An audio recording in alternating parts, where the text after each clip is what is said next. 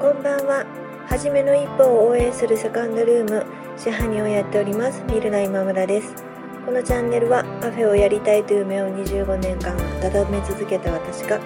楽しいこともへこむこともたくさんあるカフェオーナーライフをゆるゆると配信しています。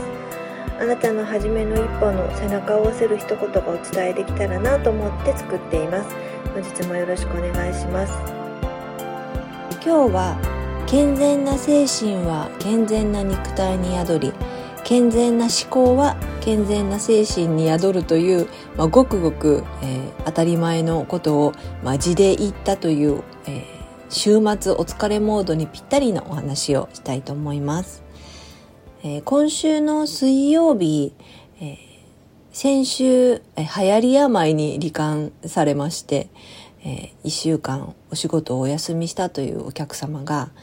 完全復調しましたと言ってお店の方に来てくださいました。で、いろいろなお話をさせていただいたんですけど、その時に、えー、私、ドレッサーを買おうと思ってるんですっていうふうに急に、まあ、その方がおっしゃったんです。それで私、えー、ドレッサー買うってお化粧洗面所でペパってできないのっていうふうに、まあ、聞きましたら、洗面所が寒くてドライヤーするのが、寒い立ったままするのが寒いっていう風に、言ってたので、えー、え、じゃあ部屋に持ち込んだらいいんじゃないのっていう風に、言ったんですけどそしたらドレッサーがあったらちゃんとお化粧するかもしれないなって思ってっていう風に言うんですね。で、まあまだ若い方なので、まあ、そういうこともあるかと思って、まあ、いろんな話をその後してたんですけど、結局、やっぱドレッサーいらないですよねっていう話になって、ドレッサー買っても化粧やっぱしないかっていうふうに言い始めて、えー、じゃあもうドライヤー、もう部屋に持ってきてすればいいかって、あの、いうことを言い出したので、いや、私もそれでいいと思うよっていうふうに言ったんですけれども、えー、その流行り病の罹患中あの熱はすぐ下がってあとは割と元気だったのでなんかいろんな、まあ、ネットサーフィンとかしてたりしていやドレッサーってそんなに高くないから買おうかなと思って、まあ、そう思ったんですけどいやよくよく考えたら、まあ、そんなにお化粧もしようって本気で思ってるわけじゃないし、やっぱいらないですよねって。なんかまやかしだったかなみたいな感じで、まあ、言ってたんで、ああ、じゃあやっぱり健全なそういう思考は、もう健全な肉体に宿るんだよみたいなことを、あの言って笑ったんですけれども、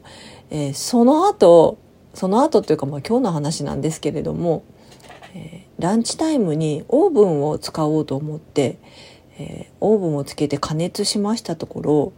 すっごい異臭がしたんですね。でえななんか焦げ臭い変な匂いだなと思ってパッて、えー、オーブンを開けましたらオーブンの中で何かが溶けてたんです。でえー、と思って今日はそのオーブン使うの初めてだったし昨日はお店の方ちょっと暇でオーブンを使うことはなかったし、その前の日は定休日でお店に出てきてないし、その前の日はケーキを焼いたんだけど、その時そんな異臭はしなかったよなと思ったら、もういつ誰が何のためにそのもう溶けたから何が元々のものがわからない物体が入れたのかがわからないよなと思ったんだけど、私一人で営業してるから犯人は私しかいなくって、まおそらくなんかそういう異物のようなものをオーブンに置いてしまったのは水曜日のシフォンケーキを焼いた後だと思うのでもうお休み直前の、えー、まあ、体もちょっと疲れて思考も滞ってる時だったんじゃないのかなっていうふうに思ったんです。で、まあ、それをどうにかしようと思って、えー、なんかこうほじくり出すというかこうかき集めようとしたんだけど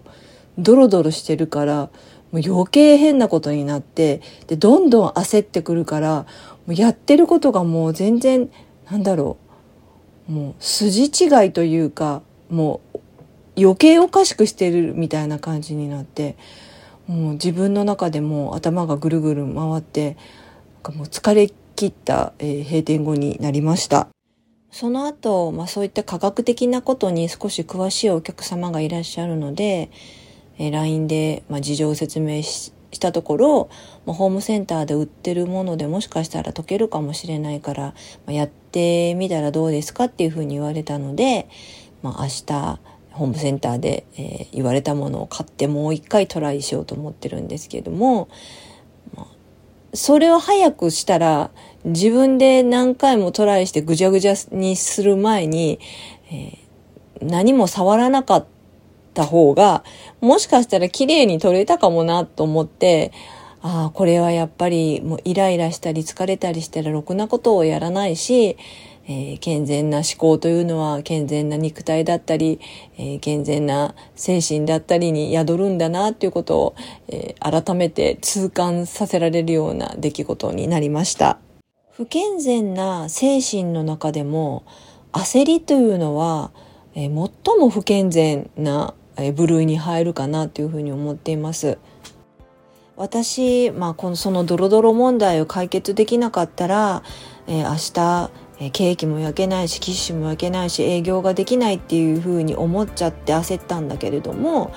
そんな焦り方をするのではなく、えー、オーブンを使わなくてもいい方法を先に模索した方が良かったんだよなっていうふうにあの思ったんですね。でまあ、そういう焦りって、え